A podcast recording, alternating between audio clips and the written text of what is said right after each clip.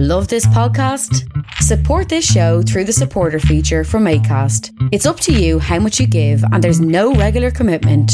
Just hit the link in the show description to support now. There's never been a faster or easier way to start your weight loss journey than with PlushCare. PlushCare accepts most insurance plans and gives you online access to board-certified physicians who can prescribe FDA-approved weight loss medications like Wegovy and Zepbound for those who qualify.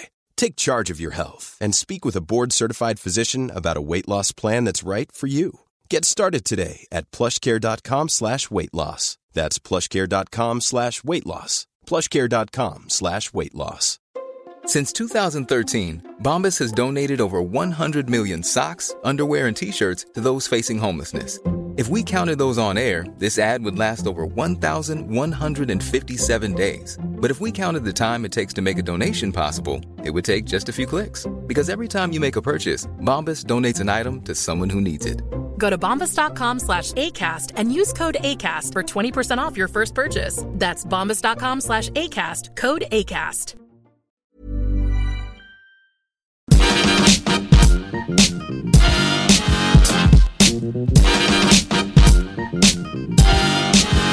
Hello and welcome to the Partly Political Broadcast, the comedy politics podcast that doesn't see red states and blue states, which is why going to see that film in 3D was a total waste of money.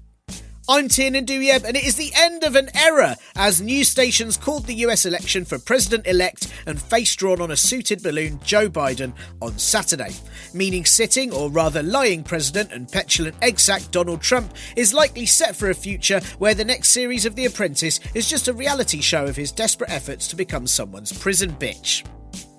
Sometimes, reality provides an ending to a story that is far beyond the abilities of the world's greatest writers, let alone an amateur like me.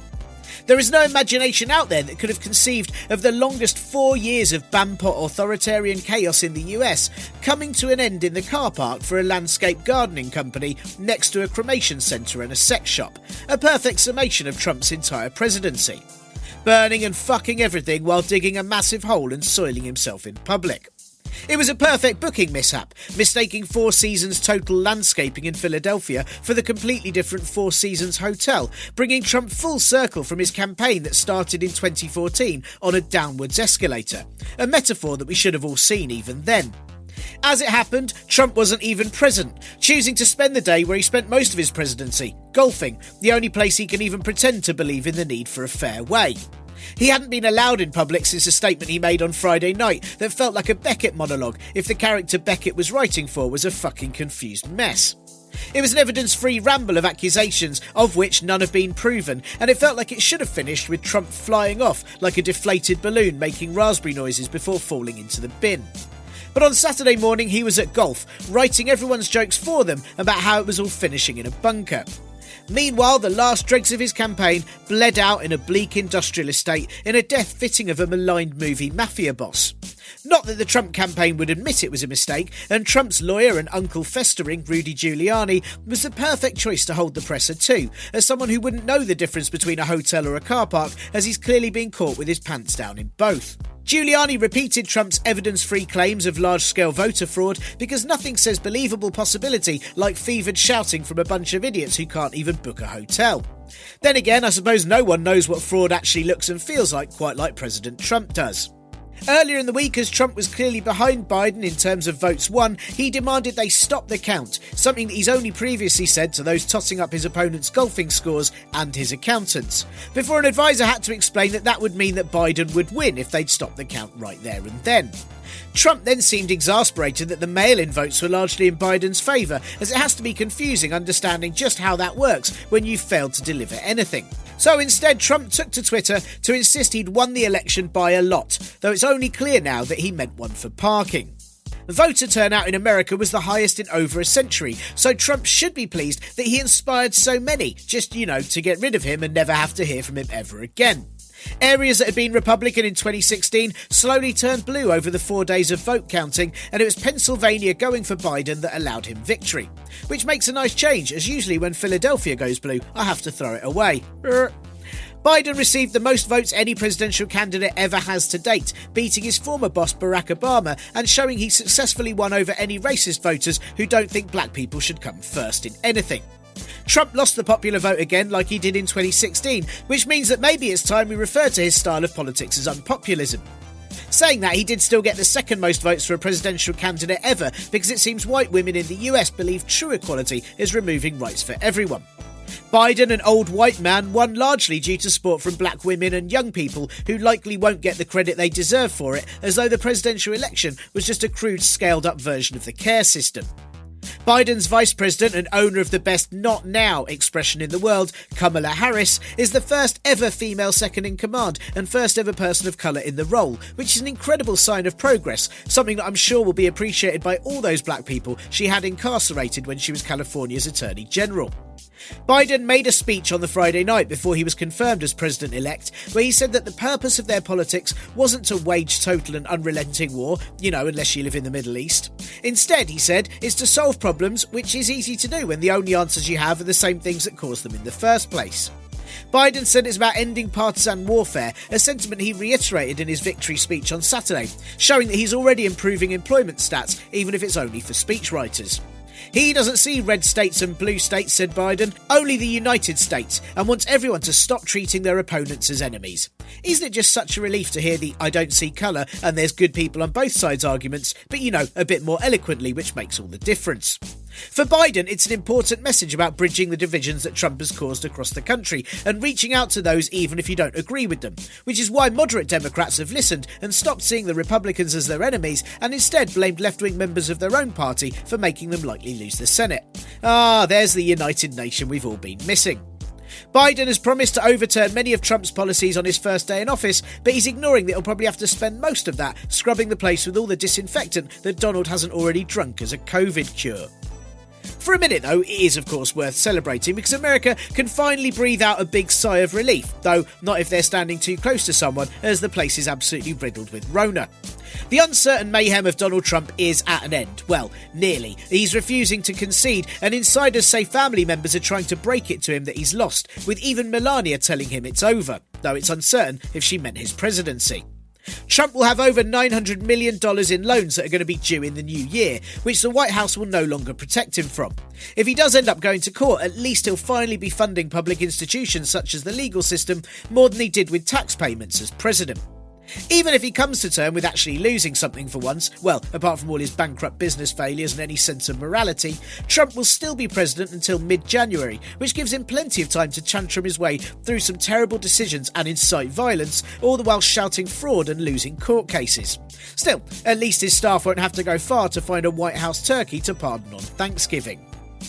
World leaders quickly congratulated Joe Biden on his victory. Well, apart from our Prime Minister and farmyard collision, Boris Johnson, who took ages and then posted a picture of a message in a shit font saying that he looked forward to working closely with the US on their shared priorities from climate change to trade and security. It's not a shared priority, Boris, if they prioritise doing things about them and you prioritise avoiding them to go on holiday or shag a violinist. The British government were one of only a few countries, including Russia, who didn't call out Trump's claims of electoral fraud as dangerous and unfounded, something that even evil version of Des Lynam, Belarusian President Alexander Lukashenko, said was a travesty of democracy, causing many pots and kettles to instantly resign. Foreign Secretary, who looks like he's trying to escape his own skin, Dominic Raab, refused to say that all votes should be counted in an election, so it's nice to know he's seen what's required to go on the Foreign Office sanctions list and thinks it's some sort of challenge. We should be fair though, as Raab is currently stuck at home self isolating after contact with someone who tested positive for COVID. Yet another example of him failing to negotiate well with foreign bodies. There is concern that Biden doesn't like Boris Johnson, as he's previously referred to him as a clone of Trump. Which, hey now, that's not nice to us Brits, as most clones don't survive very long and it will give us false hope. A former Obama staffer quote tweeted the Prime Minister's congrats message to Biden and called him a shape shifting creep, which isn't true, it's just the way his hair and mass undulate when he moves around. Tommy Vietor, the Democrat in question, said they will never forget Johnson's racist comments about Obama, which is good because pretty much everyone in Britain had done, or more worryingly, voted him in because of them.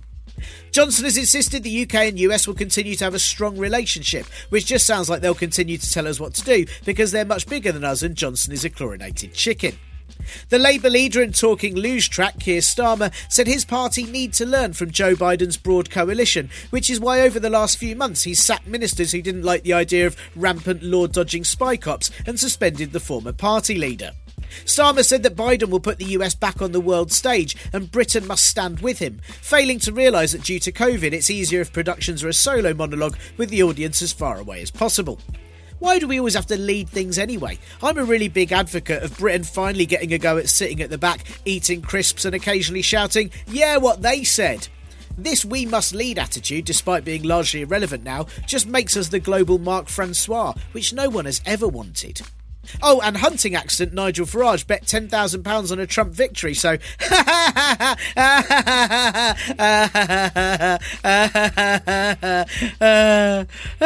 Ten grand. Um, in COVID news, despite attempts from Danish minks, that's as in the rodent, not Viggo Mortensen, eh? Eh? Despite attempts from Danish minks to spread a new mutation of the coronavirus because they wanted to give it a go after seeing how the weasels in government pulled it off, despite that, Pfizer, who sound like they should be fizzy drink makers but actually prefer soft drug testing ethics, and BioNTech, which I assume made Robocop, have developed a coronavirus vaccine that is 90% effective. The Prime Minister's official spokesperson said it sounded promising, though chances are they won't go near it, as that 10% unsuccessful rate is far too low for their standards and would just show them up. Britain has ordered 40 million doses of Pfizer vaccine, which likely means once the order has been checked, that we'll get a lot of fertiliser delivered by companies whose only experience of vaccines is owing one of their highly overrated albums. There are logistical challenges as the vaccine has to be kept in ultra cold storage at below minus 80 degrees Celsius. And that's tricky because apparently the Home Secretary isn't keen on having to personally carry them everywhere. Care home residents and staff will be top of the list to get the vaccine first, but as there aren't many of them left now thanks to the government's protective ring mostly being on the outside of care homes, it'll be 80 year olds that get it in the beginning. Giant baby Professor Jonathan Van Tam warned that the vaccine is as though we haven't won the cup, but the virus can be beaten. I'm not really sure if football reference works when for months the government have left an open goal and picked a team made up entirely of their friends, regardless of abilities. Then he said we should imagine a cold, rainy platform with the bright lights of a train coming down the track, but various hurdles to overcome before you can get on board. And it doesn't really matter how they sell HS2, it always makes it seem even less appealing than before. What would be nice is if anyone in government could talk like a human being rather than a shit version of the Riddler, as all it seems anyone is thinking now is that NHS waiting times were hard before, but now you've got to complete some sort of circuit course and catch a speeding train before completing a football match just to get a vaccine. Maybe it's easier to extend the lockdown and we'll all just stay indoors. Johnson chimed in saying he doesn't want to let people think the vaccine is necessarily a home run, a slam dunk, a shot to the back of the net. Probably because none of those would work, and it'll likely just be a quick injection in your arm. I worry with low staffing at the NHS, making sure you only hire American sports professionals to administer a vaccine will just increase waiting times. It was also revealed over the weekend that the head of the UK's vaccine task force and face swap between Ellen and Liam Fox, Kate Bingham, has spent nearly £700,000 of public funds on PR consultants that she insisted on hiring. It's really unclear what this team are doing that the staff at the Department for Business, Energy and Industrial Strategy couldn't do, and considering that lots of people have asked that question, they obviously aren't very good at PR either.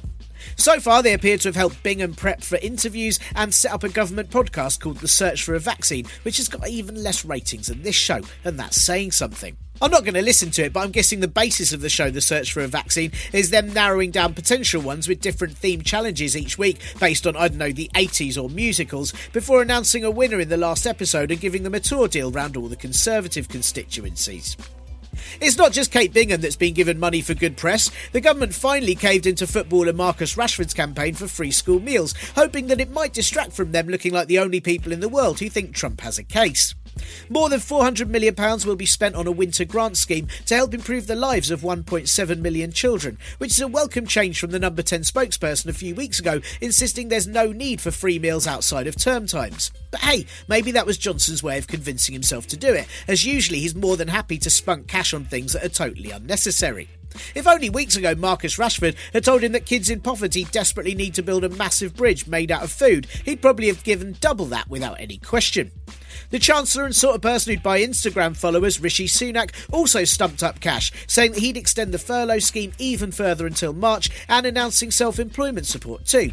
And I think it's so lovely that he's found new and imaginative ways to tell us that we're all going to be in lockdown till spring. Much like COVID, Brexit talks have also been extended for yet another key week in negotiations. Like all the other weeks have been key weeks, and you wonder if really the EU and UK should find better locksmiths. There are suggestions that Biden's victory in the US could change things, as he's previously been critical of the internal market bill and its threat to the Good Friday Agreement. But that's assuming he'll still give a shit when he's having to spend all his time leading the military into the White House to have Donald Trump airlifted out by helicopter so his sulking face can be flown over DC like a loser's lap. Boris Johnson has now said he's always been a great enthusiast for a trade deal with our European friends and partners. You know, he always, apart from two weeks ago when he told them to stay at home and not bother. Is it the Biden victory that's now making Johnson aware he could be the main shithead bigot leader in town unless he does something different? It's a pleasant surprise if it means EU compromise and free school meal money as opposed to what you'd expect, and that's him spending several million of taxpayers' money to get someone to cut his hair who once read about hair in a book or saw it in a film. Saying that, considering they'd have to wield scissors near his head, I'd actually support that investment. And lastly, Secretary of State for International Trade, an only successful result of a relationship between a human and an inflatable pool toy, Liz Truss, has been accused of telling porkies about the new trade deal between Japan and the UK. As 9,434 of the 9,444 items that it provides tariff wins for aren't actually exported by the UK. Outside of the 10 items we do sell to Japan, the others include birds' eggs, raw hides, fur skins, handbags, and 90% proof alcohol. If you think about it though, those will be all that we can salvage and forage for in a post Brexit, post COVID Britain, with the caveat being that the super strong homebrew means that they may have to fight us for it. Thank fuck for that. Oh, isn't it nice to have some sort of good news in the world? I'll admit that I watched so much of the US coverage that by the time Joe Biden was called as president, I was already burned out from cheering every second that Trump lost the lead in a different state. Um, I'm more than happy to be critical of Joe Biden on this show, I should say, in future, but damn, I think we should all enjoy Trump losing for at least a week, or until America descends into some sort of civil war, whichever comes first. It must be an amazing feeling for Joe Biden, though. I bet it's pretty much exactly like when I stormed it at a gig in Liverpool, but only because the act before me was from Manchester and had got slow hand clapped off. I couldn't have done any wrong that night. Next night I bombed though, and judging by US history, it's very possible Biden may do the same. Ha! Jokes about bombing people. How fun slash bleak. Um, I think it's just so healing to have any sort of hope, isn't it? Trump was such a piece of shit that almost any alternative is so very exciting. Uh, they could have voted in, I don't know, like a piece of corn or something, and we'd have been like, fuck yeah, at least it's not Trump. Oh, they voted in a turd, at least it's not Trump. That's all it, you know, he managed to push the bar so low that I found myself exclaiming during Biden's speech on Friday, oh, he can say full sentences, that's nice. The vaccine news is potentially very good too. Obviously, that's really big news. Um, my wife has been told to self isolate by the NHS app. Uh, she got told on Friday, um, but I haven't. And we've been to all the same places in the last few weeks, and the only time we've been near any other people was outdoors and at a distance. So either I'm super immune, or she's having a secret spy life that I don't know about, and the NHS app has blown her cover gutted. Take that, MI5. You've scuppered yourself. Um, yeah, she hasn't got any symptoms, so all it means is that I have become errand boy and have to fetch all the things from the outside and take my daughter, sorry, agent, to the park in the rain while my wife gets to look out the window and say, Oh, it looks grim out there. As soon as she's able to escape outdoors on Saturday, I plan to wait for the worst, shittiest rainy day and reclaim all of my indoor time. I will never forget. Never forget. Um, I hope you're doing okay uh, in this uh, lockdown, but only it seems by name. No one's even really trying around here. They've all given up. They all gave up ages ago. Um, but it is still lockdown. I hope you're doing all right in it, and I hope that you managed to find some joy. Um, well, quite a lot of joy, really, in the US election results. It just that's kept me going for at least a few weeks. Um, I was kind of hoping with lockdown at least for the birdsong bit to come back, but instead there's just been fireworks and twats joyriding, which is really not the same, is it? Um, thank you for listening to this, though, the fireworks and joyriding of podcasts. Hmm, sort of. And a big thank you this week uh, to somebody, Emma, Helen, Kim, and Claire, who donated to the Ko-fi, and to Vicky for joining the Patreon crew, who I realise, I'm very sorry, Patreon people. I only thank you when you join, but not for you donating every single month, which is what you do uh, when you're on Patreon. Um, and that's because, well, I'm ungrateful. Um, no, that's not true. I'm very, very grateful to you. And uh, thank you to those of you who keep supporting this show. I'm also not going to thank you every single uh, month because I'm going to forget because I'm ungrateful. Um, now, look, I've been pretty full on in talking about how this show has become my only income, what with all the comedy ever being cancelled. Um, but with Rishi Sunak announcing more self employed support, thank fuck for that, I will finally have some income until March, even if it's not for another month. And apparently, rent can't just wait another month. Jesus, landlords. Um, but seriously, these are shit money times, and I'm very lucky enough to get something while others not getting anything. So please do only chuck me a few pennies um, if it is to say that you enjoy the show and uh, it's not just out of pity, unless it's pity that I do this show, uh, in which case, go for it. Otherwise, pop that cash in other places that need it right now, like, I don't know, Pret a. Ha! Joke.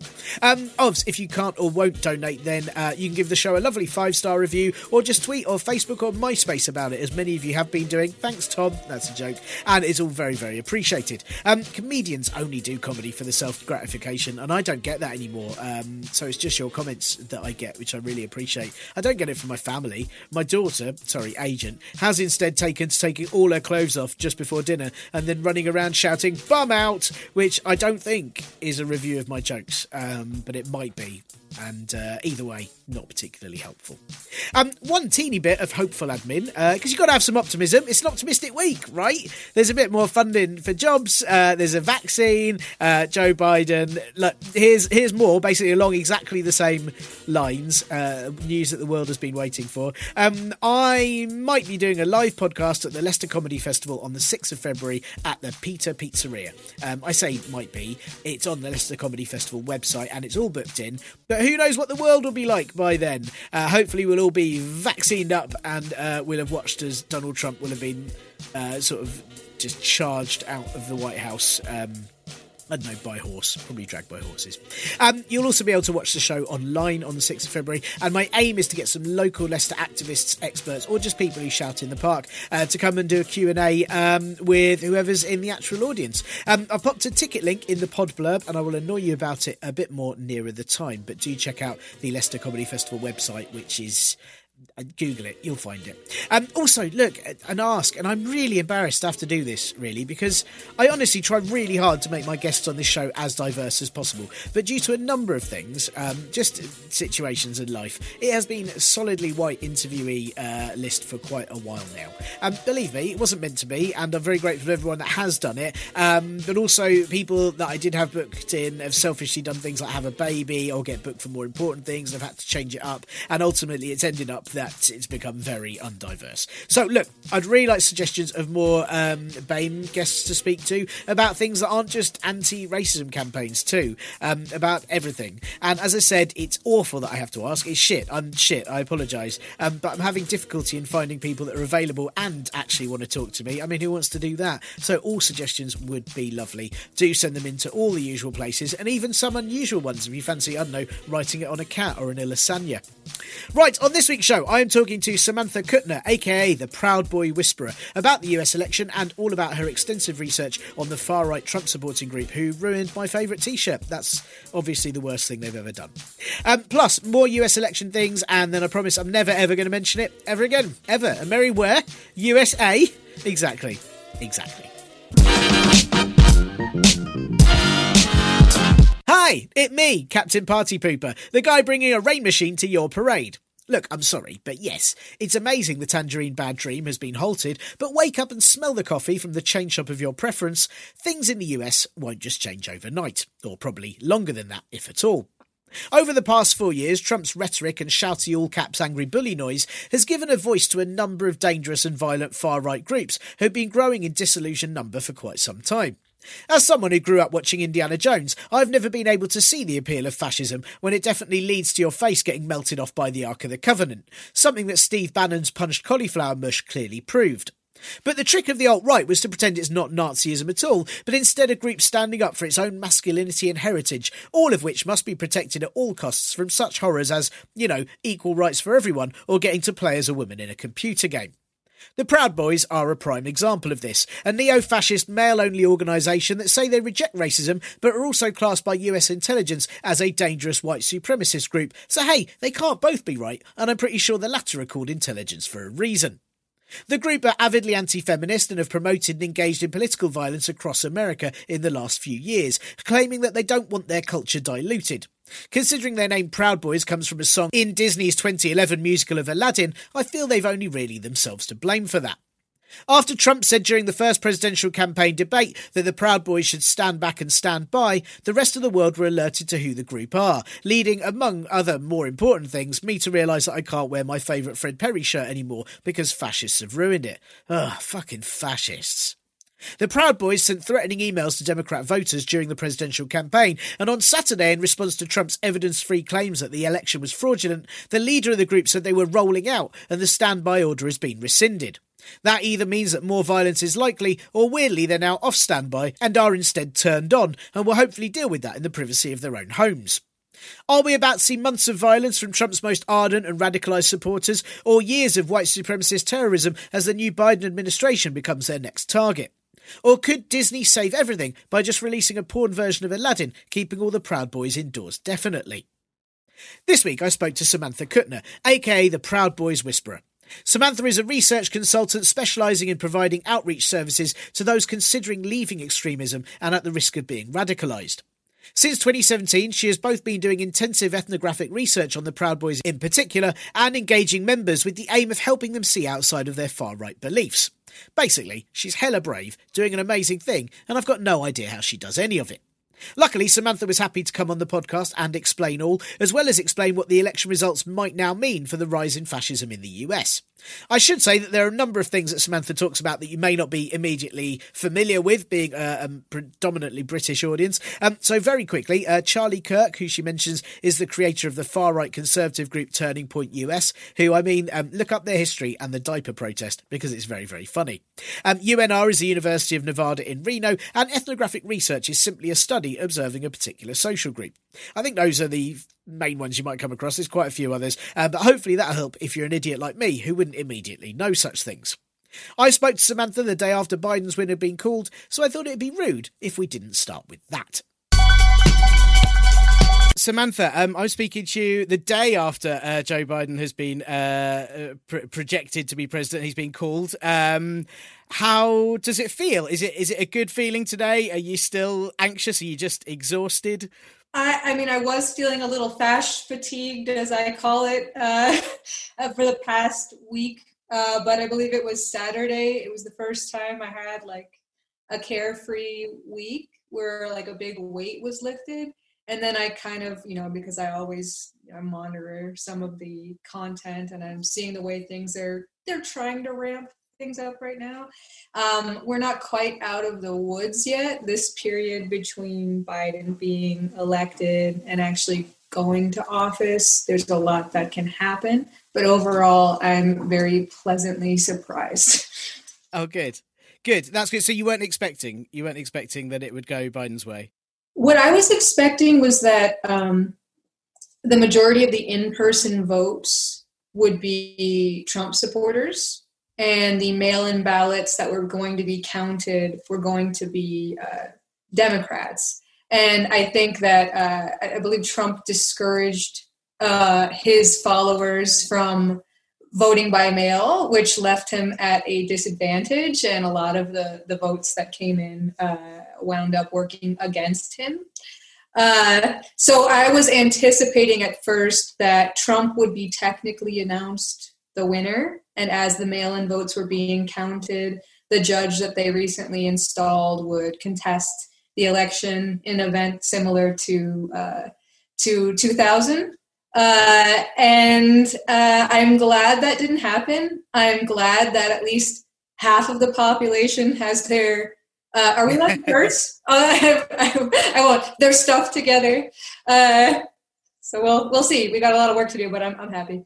Yeah, yeah. I mean, I, I, it's a whole different conversation about the electoral college, but that is, uh, I still, as much as I know about US politics, it still baffles me that there are a bunch of people that can go, yeah, actually, we'll just do what we want, and they're the president now, regardless. Um, so I'm very pleased they didn't go what they did in 2016.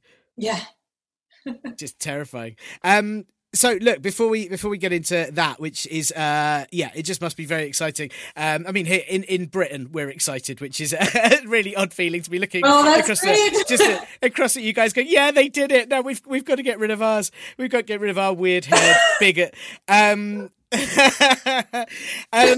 but look, to, to, I don't. I, I, sort of feel like talking to you about uh, what you've been doing the past four years is slightly. It might be raining on the parade or being a party poo because it's sort of been good news, but we'll discuss some of the things you've been looking at. And you are a. Um, I love that you call yourself the Proud Boys Whisperer, and I I'd like to know what that means because I've seen Horse Whisperer and a bit of Ghost Whisperer, and often uh, both of those. I think Jennifer Love Hewitt was quite sympathetic to ghosts when she whispered to them. Um, so I wonder what what is your work uh, like been about and, and i mean in the uk we don't really know much about the proud boys other than sort of trump's comment to them not that long ago mm-hmm. um so i just wonder if you could tell us what your research has entailed since you started it a few years ago. Uh, sure. The academic version is uh, I study the gender dynamics of radicalization and I understand what it's like to fall in with a bad crowd. And I try to, I've tried for the past three years to understand the environment, the worldview of the Proud Boys enough to be able to interact with them from someone who is a feminist, but not the two dimensional figure they have in their minds that they believe are ruining everything for them. Um, so I utilize the contact hypothesis, uh, which is just prolonged contact with counter stereotypical individuals, um, which over time can help reduce prejudice and hostility um, the more colloquial version, which didn't make it to the website, but I'm also very proud of, was uh, as the Proud Boys Whisperer. I help model what proper social skills look like so Proud Boys can find their forever homes one day. Oh, that's nice. so, what made you start uh, looking at the Proud Boys or, or, working with them, and how on earth did you start speaking uh, to members of the Proud Boys? Was it all uh, just online communication? Um, well, I, before getting into my field, was planning to become a dance therapist. and uh, to do that requires an undergrad degree in psychology with a minor in dance. And my first semester at UNR, I happened to meet Dr. Fruzzetti, one of the pioneers in the field of dialectical behavior therapy. Uh, he's now at Harvard. And uh, I, I got him the last semester before he went there. And I just fell in love with the empirical side of things. And I wound up um, I, grew up in the Orthodox Jewish community in Vegas, so I had studied religious fundamentalism, but never in an academic setting. It was just kind of an experience that I'd encountered, and you know, what is it like to be a part of a community but not adhere to religious tenets?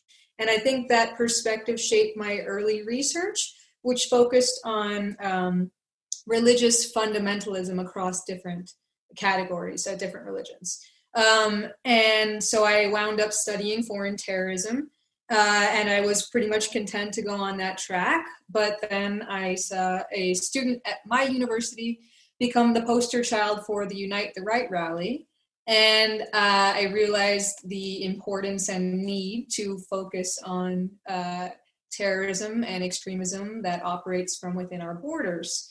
And I noticed that there was one group backtracking from their involvement in Charlottesville. They were saying that the members who joined weren't really members, that the group was just a misunderstood fraternal drinking organization. And this is how I came to learn about the Proud Boys. Um, so uh, the fact that I was approved by my review board to study the group is a testament to one of their primary strategies that they use to evade detection, which is crypto fascism.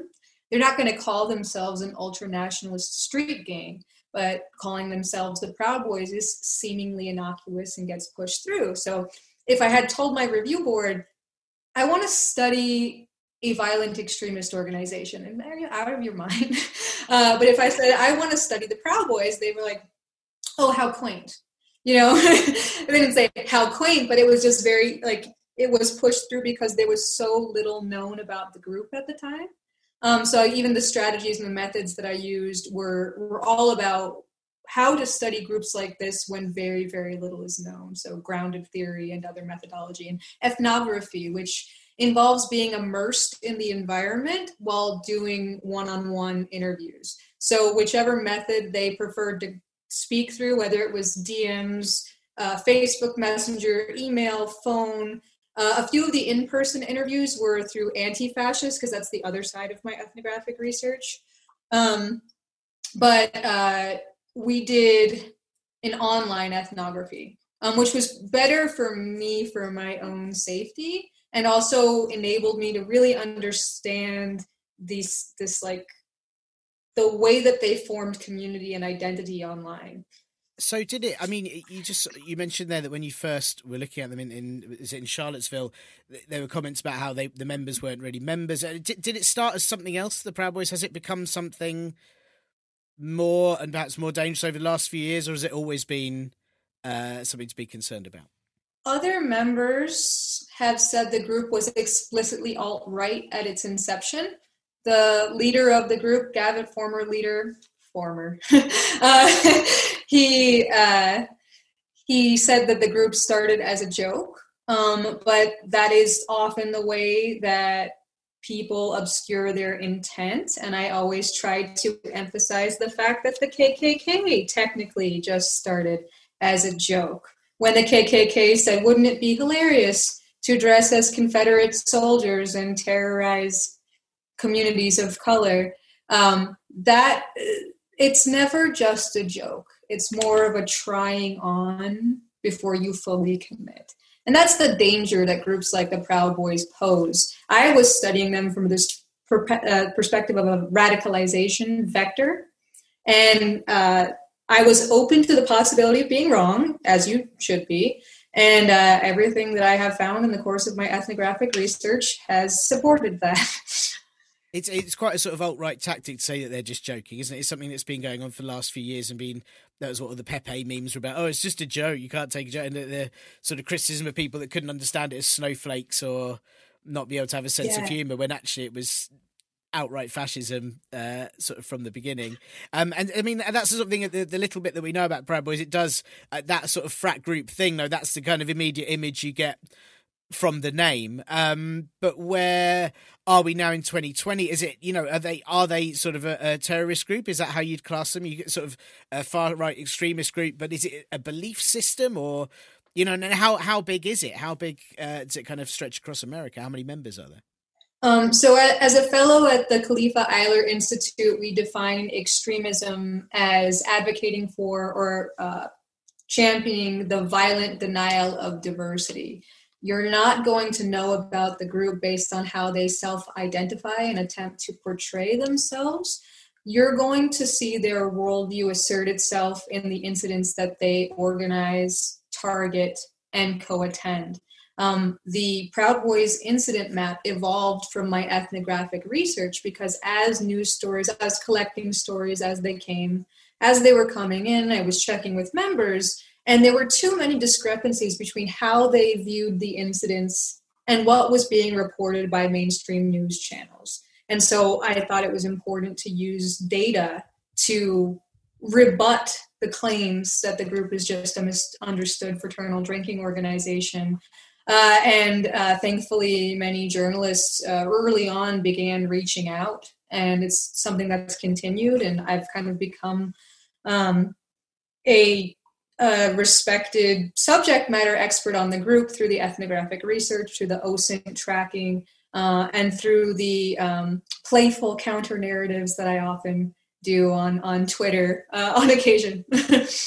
and how how worrying is this stuff been that you found out about them? Because I, like I said, I suppose for us in the UK, we know very little about them, and so we know that they're they're a very minor, th- or you know, for for us, it's something that we've heard mentioned once by Trump, and and not very much else. Are they? quite a big threat in the US? Is it um, something that sort of uh, you're worried about it becoming big, or is it something that is already uh, a very dangerous group? They are a very dangerous group, and they're probably one of the most dangerous organizations out there. Not necessarily because of their um, like the tactics that they engage in you know they're not like the base where they're more clandestine. They hide in plain sight. And they have the ability to pull the mainstream to the fringes by reshaping the face of the far right. Um, it it becomes like an assertion of their masculinity. And that has a very strong appeal across the board. There are chapters in different countries. You can consider them a transnational organization. In Europe, uh, fierce anti immigrant rhetoric pushed by Breitbart and other media outlets have directly contributed to the formation of groups like the, the Proud Boys and other identitarian groups. Um, so it's it's not going away after Trump leaves the office. There's going to be there's going to be a need to be a concerted effort to uh, I mean, I always try to focus care and accountability. You know, it's it's important to understand the men who have gone that path without considering the implications of what they are embracing at the time. And it's important to understand when someone has crossed that threshold and has dehumanized someone to the extent that violence becomes a legitimate option. And and is that? I mean, uh, we'll sort of get um, into what may happen. I think uh, uh with with Trump's loss, but I'm guessing they were legitimized by Trump, but did it start there? Because this is a, an attitude that's been going on for quite a while. Uh, Gamergate seemed to be quite a pivotal moment, moment for a lot of this to kick off. Yeah. And what what's begun this? Is it years of kind of discontent? Is it uh, are there any sort of genuine reasons that, that this started with before it became such a toxic movement, or is this all just through Trump and, and the last four years? So you really hit the nail on the head with Gamergate. I mean, misogyny or hatred of women is really the glue that holds the disparate elements of the far right together. Um, if you've heard of the term the manosphere, where the disparate male grievance communities are, they were talking about other issues and they were talking about kind of conspiratorial notions about feminism being the thing, like, or the reason why they can't advance with life. Um, the red pill communities are uh, a big part of that. Um, in my research, I say to take the red pill in the gendered sense is to open your eyes, like Neo in the Matrix, to the reality of male subjugation by women under feminism. Uh, and once you adopt that conspiratorial worldview, um, other conspiracy theories, it just kind of primes you for them. Um, so you see the disparate elements of the you know, of the far right, the pickup artists, the incels, radical traditionalists like Proud Boys claim to be. Um, and then in 2014, around that era, you see everything converge and people starting to get more organized. And then Trump, because he, from the beginning, uh, framed America as weak and effeminate, and him as the champion, the, like the masculine defender. Those types of narratives were very appealing to groups like the Proud Boys. Um, the Proud Boys formed in 2016 during Trump's presidential campaign. You're seeing them in 2020 return or try to return to the thing that gave them power.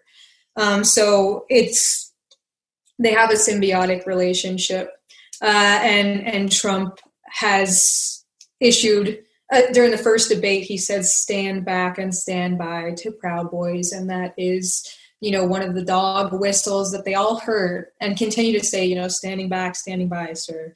Even rallies as recent as yesterday and the day before, people were uh, wearing, uh, holding signs that said, you know, standing back and standing by.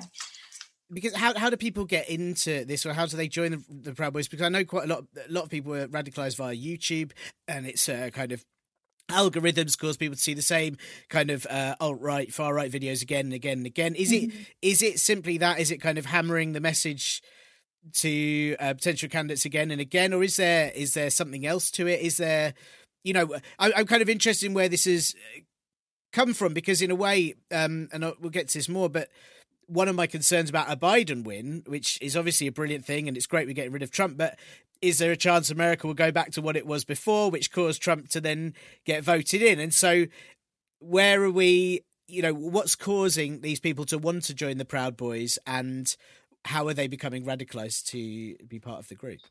Well, there's no single entry point into recruitment, but the red pill communities, the male grievance communities, were definitely a big part of it because early 2015, 2016, um, they would choose the what they called the lol cows the two dimensional figures, the very loud but largely misinformed, like women and uh, what they call SJW characters, kind of spouting off nonsense. And then taking clips of that and making that representative of all people to represent the left or Democrats or Democratic Socialists. Um, so these these characters, these reaction videos, were a big part of recruitment in the beginning.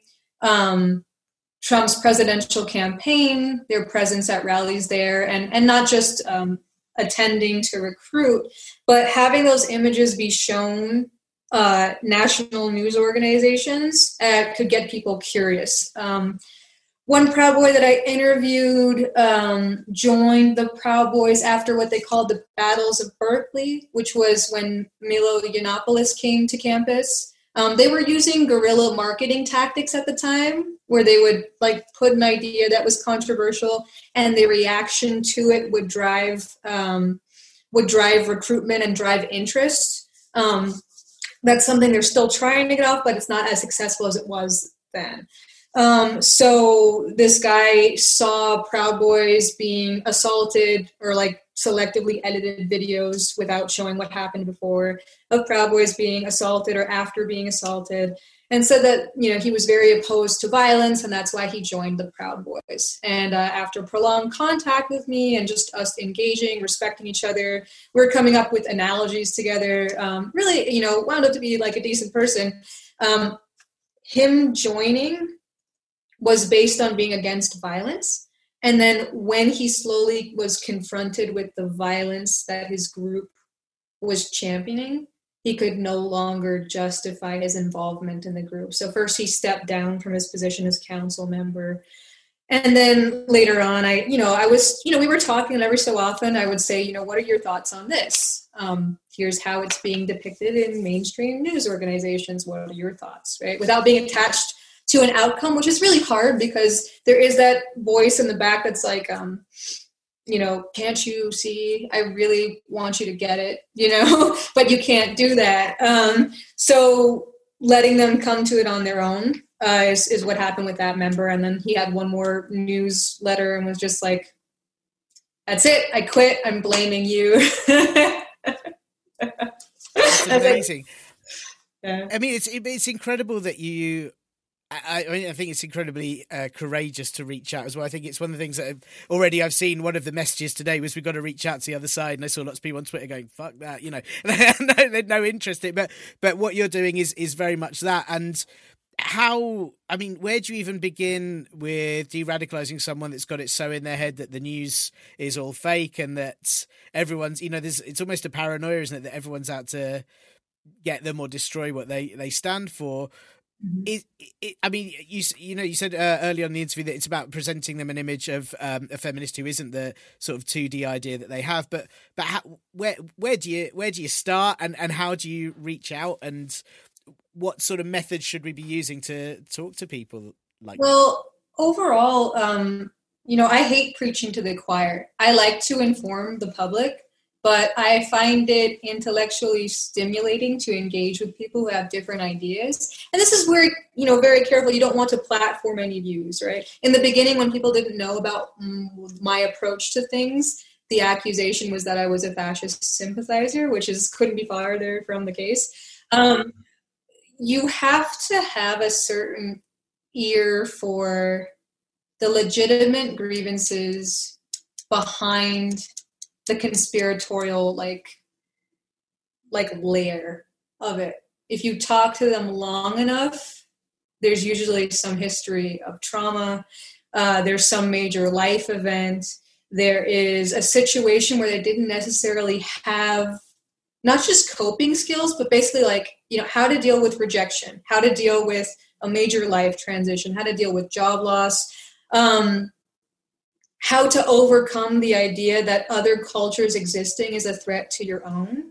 I've, I'm sure you've heard of the like, oh, it's okay to be white. Like nobody is saying it's not okay to be white, uh, except for the white supremacists who need that narrative to pull people in, right? Because um, there's a lot of things like I speak to a cop who is. Uh, he's Irish and he's like everybody else can celebrate their heritage and I can't celebrate Irish culture. I'm like nobody's who is saying that? You know, a lot of this, a lot of us are like, where did you read this? Oh, I can see if you read this and you have this bias, you would be inclined to believe this. Here is another source which has this counterpoint, which you can engage with or not. I don't give a, you know, like, like you just have to be like, uh, here's the information. If you want to talk more about it, we can, but this is a source that is designed to persuade you to believing something. It's not intended to inform. Um, so it's a lot of um, not talking down to them, but holding a space where it's like, yeah, nobody's saying that. nobody's doing that thing. There's not going to be like internment camps for conservatives. Like, chill.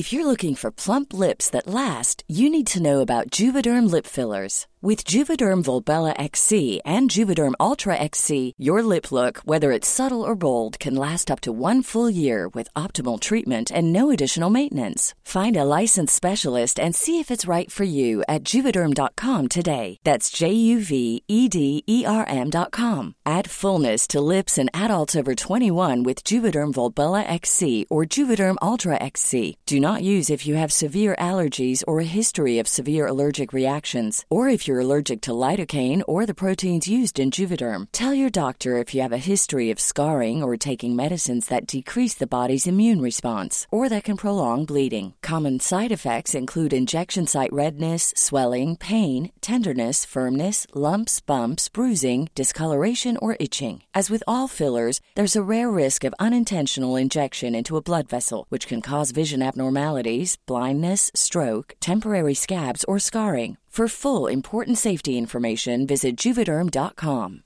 Hey, I'm Ryan Reynolds. Recently, I asked Mint Mobile's legal team if big wireless companies are allowed to raise prices due to inflation. They said yes. And then when I asked if raising prices technically violates those onerous two year contracts, they said, What the f are you talking about, you insane Hollywood ass? So to recap, we're cutting the price of Mint Unlimited from $30 a month to just $15 a month. Give it a try at mintmobile.com slash switch. $45 up front for three months plus taxes and fees. Promo for new customers for limited time. Unlimited more than 40 gigabytes per month. Slows. Full terms at mintmobile.com. Ever catch yourself eating the same flavorless dinner three days in a row? Dreaming of something better? Well, HelloFresh is your guilt-free dream come true, baby. It's me, Keke Palmer. Let's wake up those taste buds with hot, juicy pecan crusted chicken or garlic butter shrimp scampi. Mm. Hello Fresh. Stop dreaming of all the delicious possibilities and dig in at HelloFresh.com. Let's get this dinner party started.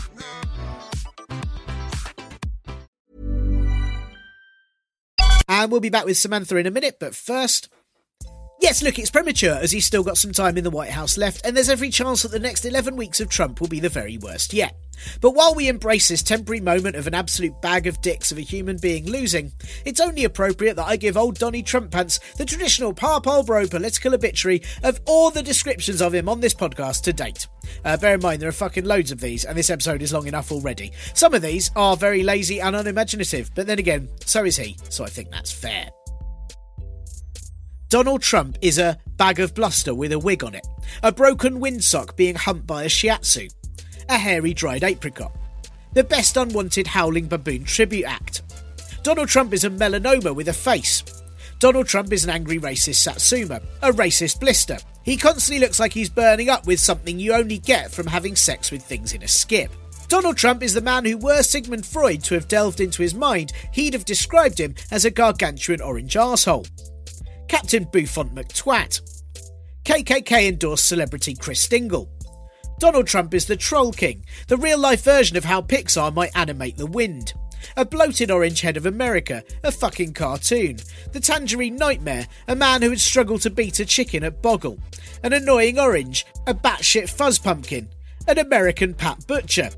Donald Trump is a radioactive Edam, a hate gibbon, an ulcer with a wig. The only man to survive being bitten by a radioactive high vis jacket. He's a teratoma in a suit, a sense of conviction weaker than Harrison Ford's flying abilities. A man who looks like he's barely survived a nuclear fallout already. A cheese puff eruption, a neon veruca, ambergris with features, silly putty rolled in fluff, a twat pumpkin, an atomic kumquat, an animated bowl of potpourri, a confused Edam ball, a constant warning as to why you should all wear sunscreen, the only known child of the mother of vinegar, Donald Trump is what happens if you don't lance a boil. He's a public health warning about why you shouldn't give the Lorax crystal meth. He's the missing link between a stomach ulcer and a blobfish. He's a porridge filled windsock. He's a man whose computer password is whatever it writes when you bang tiny hamfists on a keyboard because shouting at it doesn't work. He's a dayglow Eric Cartman. Donald Trump is a balloon filled with semolina. He's the bad year blimp. He's a congealed custard sculpture of a Belgian griffin dog with underbite. He's a croissant attached to a turkey. Donald Trump is what it would look like if there was a Japanese mascot for hemorrhoids. He's what happens if you leave a cup of soup out for too long. He's Glengarry Glen Gross. He's a swollen jelly baby, a dried apricot with horror teeth. Donald Trump is an untreated ulcer, a physical manifestation of heartburn, the love child of a pantomime horse and some rust, the love child of two saggy elbows. He's the only person to both look tanned and not well at the same time. Donald Trump is a bleached pork knuckle. Donald, oh no, I forgot that was what was in the fridge. Oh, that's what's causing that smell, Trump. He's a Tigger onesie filled with macaroni cheese. He's a stupid cheese popper. He's an oak smoked barrel ripened hernia. He's a baboon ass, a bloat drone, a shouting arse boil, a physical manifestation of trapped wind, an inflamed tonsil, a bronze sculpture of a trash heap. Donald Trump is the only person even the thing would go, nah, I'm not going to impersonate that. He's trampled langoustine, sea pork with eyes, walking heartburn, a collapsed souffle, an unerupted tooth in a suit, a half deflated bouncy castle, an inflated gallbladder, a drowned orange ruffy fish, a colostomy bag full of Irn-Bru, an angry pimple, a football bladder filled with primula, an infected arse implant, a blowtorched howler monkey, a lazy, lazy cosplay of Jabba the Hutt, an extra in TV's Chernobyl, a human vuvuzela, a malignant haystack, a scorched rucksack full of lipids, a festering perennial abscess, a half digested dumpling. Donald Trump is Boris's American twin, the Tweedle cunt to his Tweedle twat. He's a modern day Chernobyl disaster, but in a person. He's the Babacrook, a child's crayon drawing of a sad pineapple. He's a high vis embolism. He's what happens if you encase a wind tunnel inside orange Play Doh. He's a meat hoover, leather wrapped around an air horn, a long drop with hair, a face swap between a Pekingese dog and some overheated silicon sealant. He's a human crock shoe, microwave punch bag, a blowtorch bagpipe, a thrown out fairground decoration. He's what if there was a ship made of spam and it crashed into a mountain of turds. He's a mistreated tuber, a vocal peptic ulcer. The film The Fly, but if a bag of fluorescent paint and a haggis got into the machine instead. Donald Trump is a rusted wally bird, a flatulent grapefruit, an irradiated clegnut, the leftover contents of Buffalo Bill's wardrobe, the remains of a bouncy castle fished out of a quagmire, decayed lobster mushroom. Donald Trump is a pumpkin that scares all the kids. He's a pumpkin spiced hemorrhoid. R.I.P. Donald Trump's political career. Brexit talks are still ongoing. Uh, COVID is still running around the UK like it owns the place, and Boris Johnson is still an irredeemable prick. So instead, here are some quick answers to questions you may have had about the US election, and after hearing my answers, will probably still have, or are too happy thinking about Trump being sad, or Nigel Farage losing £10,000 to give much of a shit. Nigel Farage lost £10,000. Is Trump still president? Yeah, till noon on January the 20th, when Joe Biden will get inaugurated, uh, which Trump will no doubt not go to, as seeing an actual crowd of people might confuse him. So that's 11 weeks during which he can still dismantle whatever he likes and try to pardon himself and his colleagues. Thing is, pardons only apply to federal crimes, but Trump and his associates are currently being investigated by a state prosecutor over hush money paid before the 2016 election to two women who said they'd had sexual encounters with Trump. And the DA leading the case says the probe now could focus on bank, tax, and insurance fraud too. If Trump asks where the evidence for this, the district attorney should just take a leaf from Trump's book that he clearly hasn't read and say, ah, it's disputed. No president has tried to pardon themselves before, and the Constitution isn't clear on it. So who knows? Though by its nature, a pardon is asking for forgiveness for wrongdoing, which means Trump would be admitting to doing something wrong, and that's not really his bag. If there was a way Trump could give himself a pardon even though I know you don't need it, then he'd be right there, I reckon. There could be executive orders, or worse, Trump could just rally up his supporters to take up arms and cause shit. This is the first time anyone in America actually hopes he'll just piss off and use taxpayer money to go golfing for months, but chances are it'll be something far more below par. Can Trump still win the election? Well, the chances are slimmer than Trump committing a random act of kindness because it's a sunny day and he's feeling kind. But in theory, yes, he could. It's so, so slim though. It's slim shady, it's slim wild, it's slim carey. The Electoral College don't make their official announcement until December the 14th, and while it's unlikely they'd go against the decision that's been called, I mean, they are the Electoral College and they hate you.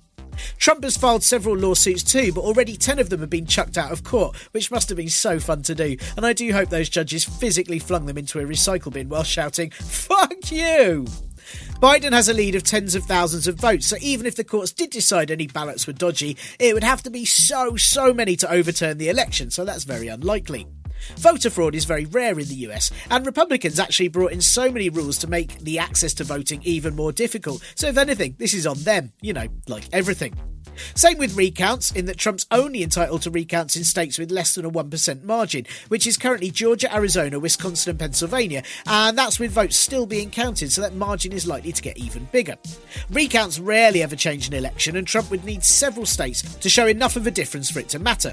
So all it would do would just make it in the headlines that again he's lost somewhere, and for that I'd say, yeah, do it. It'll it'll upset him all over again. He'll have to pay for it too, unless the margin is really small. So it'd be beautiful if Trump got bankrupt again on double checking just how much of a loser he actually is.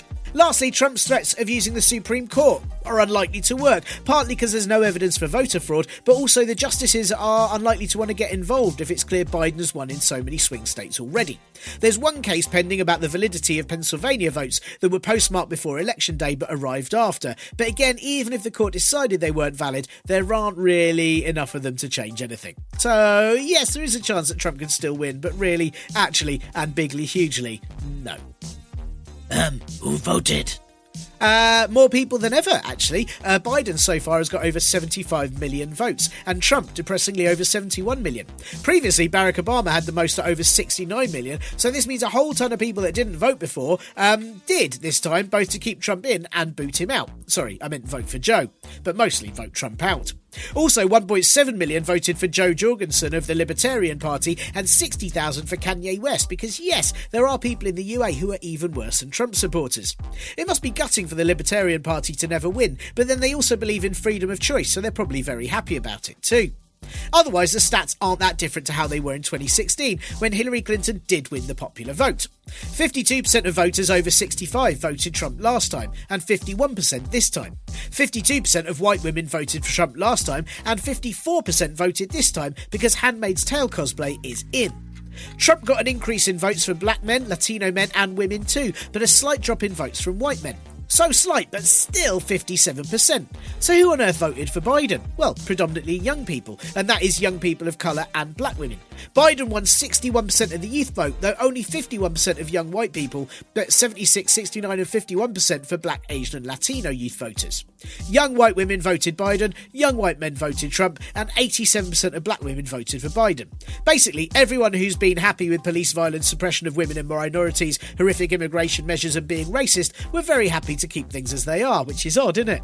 Everyone else, not so much.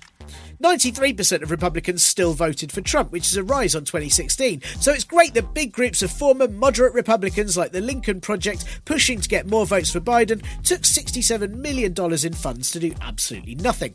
Then again, I also can't think of anything more classic moderate than doing that. Complaints that Black Lives Matter and Green New Deal turned off voters don't seem to make much sense when it was young voters whose stats show care about the environment and black voters that won this for Biden. But you know, you guys back away from that if you want, and we'll see you in 2024 trying to appeal to the same people that ignore you every single year. While Kanye West gets a massive victory. US political scientist Rachel Bitecofa says there's no such thing as a swing voter, and it's all about who turns up to vote instead and how many. She predicted the outcome of this election back in February and says the reason Clinton's campaign lost votes in 2016 was because the group that should have voted Democrat were turned off by her approach in trying to change Republican voters instead of catering for them. And the Republican voters obviously didn't vote for her either. But I guess none of that is as fun as making friends with your opponents and hoping voters will just get confused as to which of you is which at the ballot box. Um, what will Biden and Harris be like? Yeah! Well, probably um, a lot like things were before Trump. Biden's already talking about rejoining the Paris Climate Agreement and the World Health Organization, as well as not focusing on the NATO spending budget half as much as Trump did, and probably trying to repair US foreign policy and things like the Iran nuclear deal and lifting Cuba's embargoes again.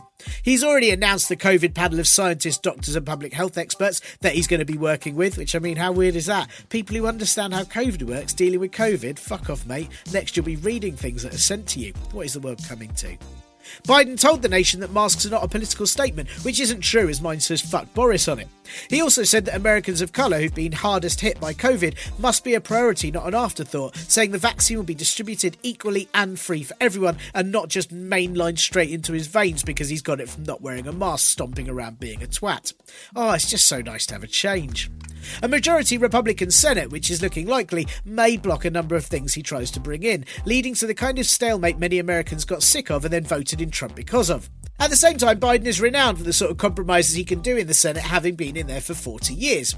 Also, he can sign executive orders and says he plans to do so, including cancelling the first $50,000 of student debt in the first 100 days, which will change things for an awful lot of people. The plans are also to focus on climate, a $15 minimum wage, and an infrastructure bill that will employ people with criminal records. Oh, and of course, fixing some of Trump's immigration horrors. So, yeah, all the stuff you just hope a reasonable person would say, while Trump still hasn't even made a public appearance since Friday. Overall, there's of course many worries that Biden won't bring in enough change, but it's hard to dispute that right now any change is really nice, especially one that makes speeches that you finish listening to and realise you didn't take in any of it because you were just so pleased it wasn't racist, sexist, or really fucking weird. Barry asked if you could accidentally book a car park for a major press conference, which company would you use? Uh, thanks, Barry, for sending that one in. Um, Sentinel car park in Leeds, while insisting that I try to book a press conference on a large robot that hunts the X Men. And now, back to Samantha. But I guess that's that's uh, slightly more gentle because I I'm, so I use Twitter a lot and I'm on and and Twitter's so aggressive and I think it's partly to do with the lack of characters that you can use and so if somebody disagrees often countering it starts an argument rather than a reasonable conversation so I guess Yeah. you you need a sort of more uh a more a more open platform to be able to discuss these sort of things where you can kind of suggest rather than say that they're wrong right it's not just countering it's allowing them to discuss it Yeah, and that was the beginning of uh, the Based and Book Pilled series, which I'm just starting to really kick off the ground. As I was conducting, a lot of the, most of the things come from the ethnographic research. Um, but as I was talking to members, there seemed to be a lot of patterns and some of the legitimate grievances, you know, like they have misattributed the ills of capitalism to feminism. And I'm not saying that capitalism is bad within a hybrid system where things kind of balance each other out. Um, but the idea that like your worth is contingent on what you can produce from the market, many Proud Boys lack the self awareness to get to that point. And so the vehicle that I chose for that specific thing was a science fiction reading, like a short science fiction reading. Uh, and so it's it's interesting to see like what content actually resonates with people and it's something that i'm experimenting with more. And even the chairman of the proud boys was like you know because when proud boys would ask me like you know what's going on? What are you doing with base and book pill i was like well ask Tarrio. And uh, you know ask the chairman. And then he's you know came to me and was like why are you having people messaging me like i'm q right? And uh, and uh, so there is a there's a rapport with him but there's also like he knows that i'm not the type of person who will let him lie to me or the public. I have been interviewing him all summer but these are things that won't be released because if there's any chance that anything could be platformed i do not want to take that risk. Um, but ultimately like the ethnographic research allows that type of rapport and understanding and it can allow you to do a lot of good things with it. Um, but the training is um, it, it's kind of a hazing ritual. I mean to, to inhabit that worldview that is so destructive and toxic and also show in the beginning it was like you can't show weakness. You can't show that you're getting triggered right? But these things take a toll. And so anyone who does this work or wants to engage with people in the service of facilitating disengagement or having a dialogue or discussion um, should really invest in a good therapist to process the prolonged effects of coming into contact with individuals who feel like your humanity is debatable. Yeah, that's got to be really tough. And I, I think that's one of the things I would very much struggle with. I'm guessing you've spoken to people who not only have very uh, upsetting views, but also potentially have committed upsetting violence. Yes, um, I have. Thankfully, they arrested the people involved, but I've been, uh, you know, put on a kill list for my research. It was an intimidation attempt, uh, which did rile me up in the beginning because you don't know who they are exactly. But thankfully, like they found out the identity of the individuals, so they couldn't hide behind that anymore. Um, I've had people on the left come at me with, you know, a lot of the vitriol on the left is it's hard to explain what it is like to be put on a kill list as some of the more reactionary vocal contingents on Twitter are saying that you are not doing activism to their standards. Uh, it's a weird place to be in. Um, and I think that both sides are, how do I say this? I'm not both sidesing this at all. um, uh, I was going to say, yeah. there's something about the performance of activism that is appealing to many people, whether it's beating your chest at a rally or doing all of the hashtags and the slogans and chastising the people that are the bad leftists while not doing the work that could facilitate change. I mean, there's a diversity of tactics involved. If some groups want a violent show of force, meeting that and outnumbering that could be an effective strategy. If there are people who possess a skill set, the skill set that allows them to interact with uh, people who hold abhorrent views and still see their humanity behind that, then let them do that if there's people that think that informing the public through data and research uh, and protecting their communities in that way, let them do that. But I think when the range of tactics gets narrowed to only one kind, um, it just ultimately poisons the like the field uh, and the creativity and uh, it's it's sad to see but i think that more people are unifying now and willing to overcome some of the challenges that were in the leftist communities I know that me and some of my peers just the volume of like you know institutional opposition in the beginning and uh, you know leftist antagonism by people who didn't, uh, who didn't understand what we were attempting to do and then the whole kill list thing and then engaging with these people at the end of the day. Uh, i mean part of the reason why i created a community was because i saw all of the toxic things that could happen and i wanted to create a safe space for people to engage with dialogue, feel supported and held, have resources to make their work sustainable, and not necessarily have to be everything all the time. Like have a space where it's okay to not be okay because the work takes a toll. Uh, and we kind of need everybody. So that's kind of where I'm at with things right now. And I'm very lucky to see my community grow and see my research be, you know, recognized and used for for good purposes. You know. It's it's incredibly admirable. I mean, you, you, know, it's it's a support group. You've created an incredible support group. That, I mean, how how many people have you helped escape the Proud Boys or, or sort of convert? Is convert the right word? I I don't know. Um, you know, and and what are how how are some of the people feeling now once they're they're out of it? Is it do they embark on challenging it, or do they just want to want nothing to do with it anymore? There are former Proud Boys that return to a more libertarian uh, way of seeing things without the that the version being sold to them. Um, and so like nuanced perspectives and analysis start coming back. Um, it's hard to say how many I've facilitated the disengagement of. I know directly that um, one said, I'm leaving and I blame you. Uh, and uh, so I knew that, that I had contributed to that.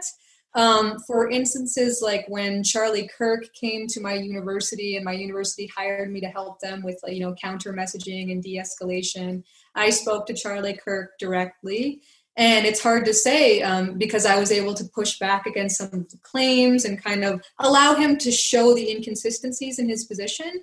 Um, it's hard to say who in the audience may have listened to that because you never do it to persuade Charlie Kirk, a figure like that.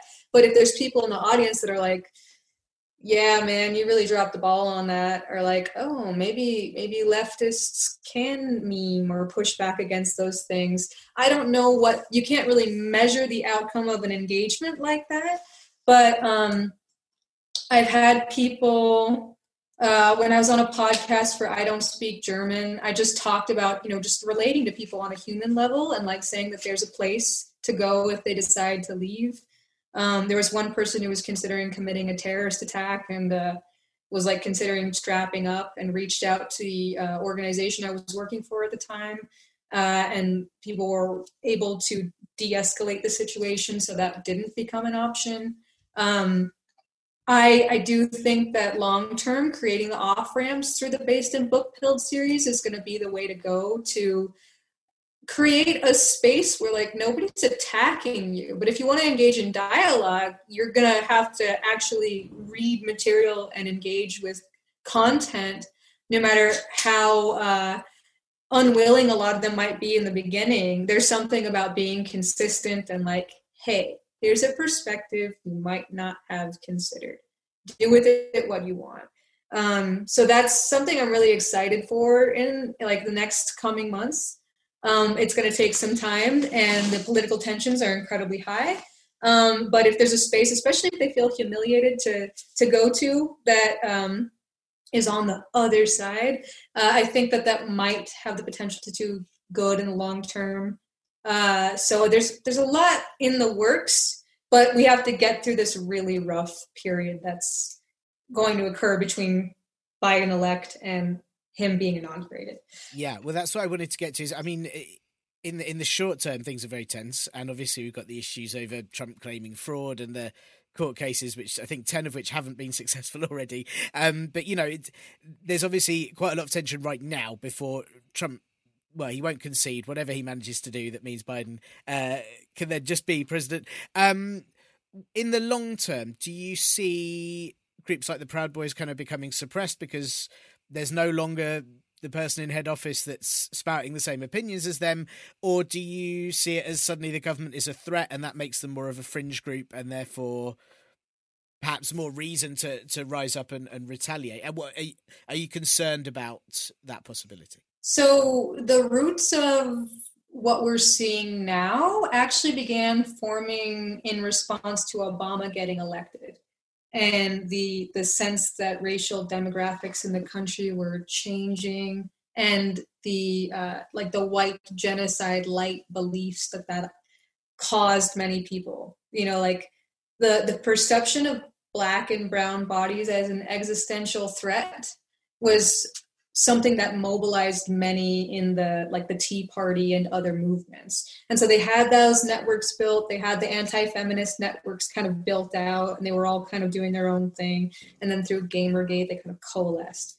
Um, so it's hard to say. I think that uh, trump has been flooding media uh, ecosystems with disinformation and um, proud boys have they feel like the election was rigged, stolen from him, like they're not conceding.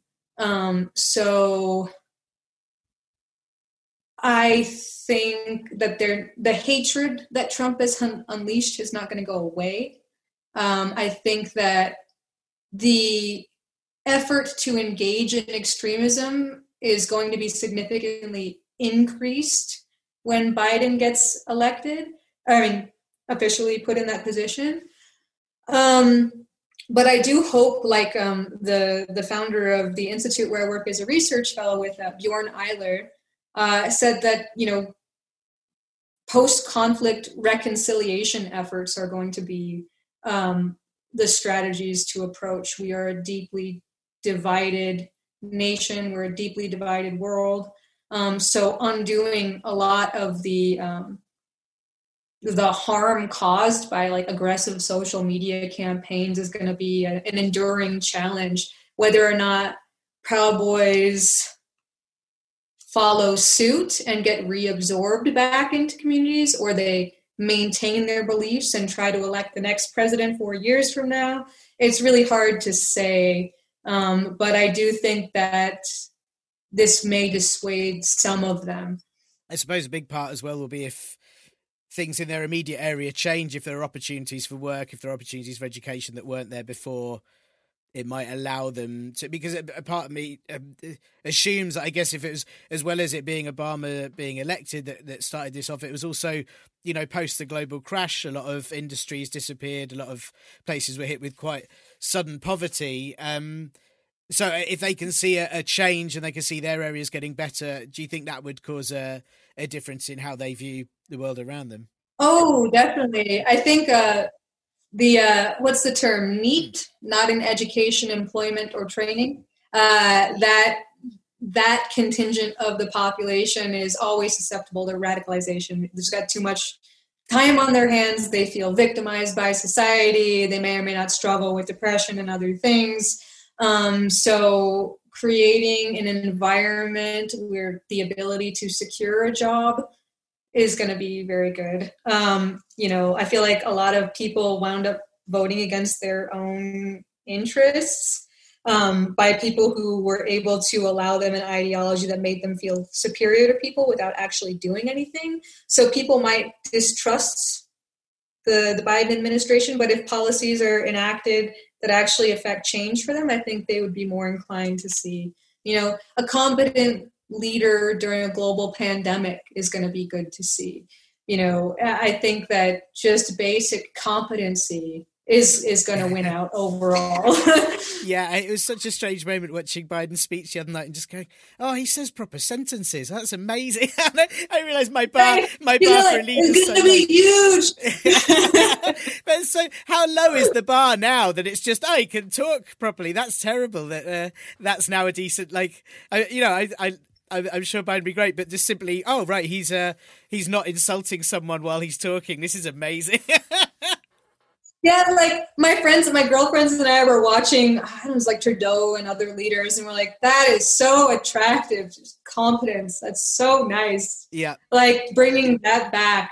I mean, I, I do think that a lot of the policies that Biden's going to try to enact in the beginning are still going to be uh, protested or pushed back against. But this administration, it's more likely to affect change here than it is under Trump's administration. So that's where I'm finding, you know, hope, you know, because Biden's definitely not my first choice. And I think that we really uh, did Bernie Sanders a disservice. But I do feel like change can still occur. He's going to have to be more than just not Trump. Yeah. And I'm sure that he'll rise to the challenge. Yeah, yeah. As long as the, the Senate isn't all Republican, that's now the fear, isn't it? But uh, we'll see. Again, that's that's a whole other podcast uh, interview. Um, so thank you so much for having time to talk to me. Um, and uh, especially, I, I sort of feel like all of uh, uh, sort of left us, at least centre left America, should be partying for at least just take a week off and enjoy the fact that you won't wake up finding that at 4 a.m. a war was started with North Korea. It's just a relief that you don't have to deal with that anymore. Um, so, but um, apart from yourself and all of your work, which all the listeners will, will definitely uh, check out, um, who else uh, would you recommend that people follow or read up on about uh, the far right threat in the US and about uh, dealing with people who've been radicalized? Who are the, who are the people that you go to for information? Uh, Shannon Martinez is a former neo Nazi. Um, she has a unique insight as uh, a mother and as someone who's been dedicated to fighting violent extremism for years. Uh, I think that looking towards women who were either formerly part of the alt right and neo Nazism or have studied the gender dynamics of the far right are a really important. Um, group to focus on because we're often the canaries in the coal mine. We, we have a sensitivity to things that makes us really good in the realm of threat detection and prevention. Shannon Martinez is one of those individuals. Uh, Kelly Weill, who has a journalist who has studied uh, disinformation, conspiracy theories, extremism. Leah Sottile, who has uh, part, she's part of the Bundyville podcast, um, which is like Ammon Bundy and the like militia types. Um, Kathleen Belew, the author of Bring the War Home. Cynthia Miller-Idriss at American University, who has a, uh, a countering violent extremism lab called Project Peril, which has just partnered with the ADL. Um, there's some amazing work coming out of that lab, so definitely something to check out.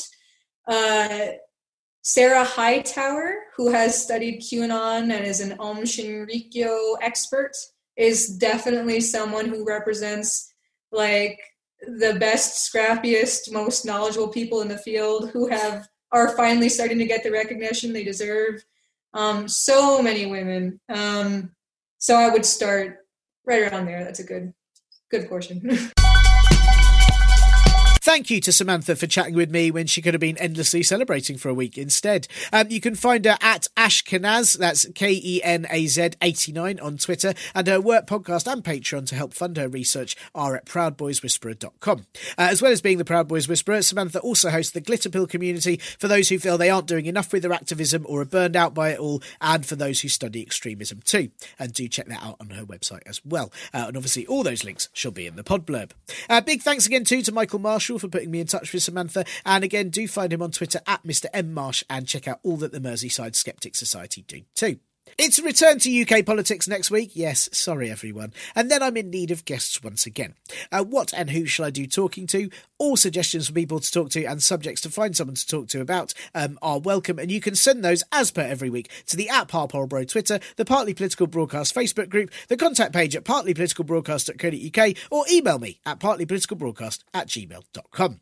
Or, of course, you could mail in your suggestion and I'll scream and shout that it's fraudulent and shouldn't be counted before considering it means you've definitely suggested someone else entirely. No, actually, I won't. I'd actually be really chuffed to get some post, but also really freaked out that you have my home address. Still, uh, you know, as always, probably just best to email, isn't it? And that's all for this week's Partly Political Broadcast podcast. And thank you for lending me your ears, and I promise to bring them back within the 30 days rental period as agreed so that I don't get fined. Not only that, but as you've reached the end of the show, you have, of course, earned the famed, okay, not famed, but it should be, Parpolbro Hot Polgos Fact. As Joe Biden has broken the record for most votes ever in a presidential election, which US presidential candidate had the least votes ever? None other than OG Prez, and isn't that Mark Williams in a wig? George Washington, uh, who, not even wanting to run for a second term in office in 1792, didn't publicly announce that he was going for it, and he wasn't very well at the time, but there was no challenging candidate, so George Washington still won with 28,579 votes, which is less than the population of Accrington. Also, Accrington is known for its incredibly dense building bricks used in the foundations of massive constructs, and George Washington is America's founding father. So, I mean, they're basically the same, aren't they? They're the same. Should have been called George Accrington. But if he still won against the vast challenge of nothingness, who is America's biggest presidential loser of all time? It's Donald Trump because fuck him and ha ha ha ha, and Nigel Farage lost ten thousand pounds. Ha ha ha ha ha. Oh, it's so sweet. Um, that is this week's Parpolbro Hot Polgos Facts. And if you loved it and liked this show, then please do tell others. Give it a nice fat five star review on Apple Podcasts or Stitcher or one of them places. And maybe even donate to the Ko-fi, Patreon, or Acast supporter page. If you didn't like it at all, then let me reach out to the other side and listen to your opinions, which you can send to the bin at the address of your shitty bin in your shit home. And hopefully we can work something out.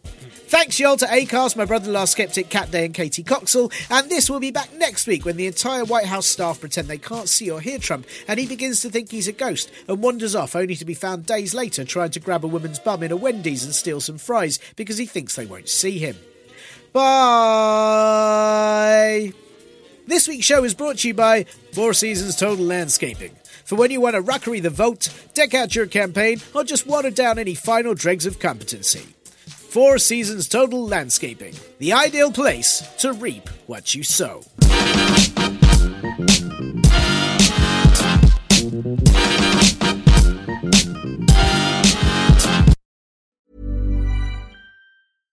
catch yourself eating the same flavorless dinner three days in a row?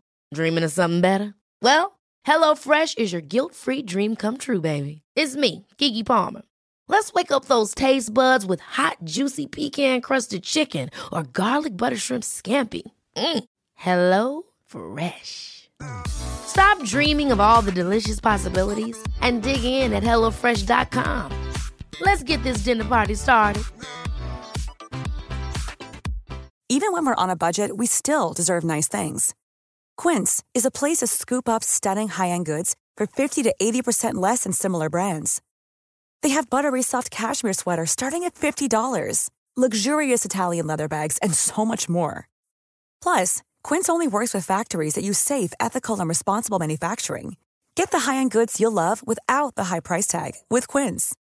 Go to quince.com/style for free shipping and 365-day returns.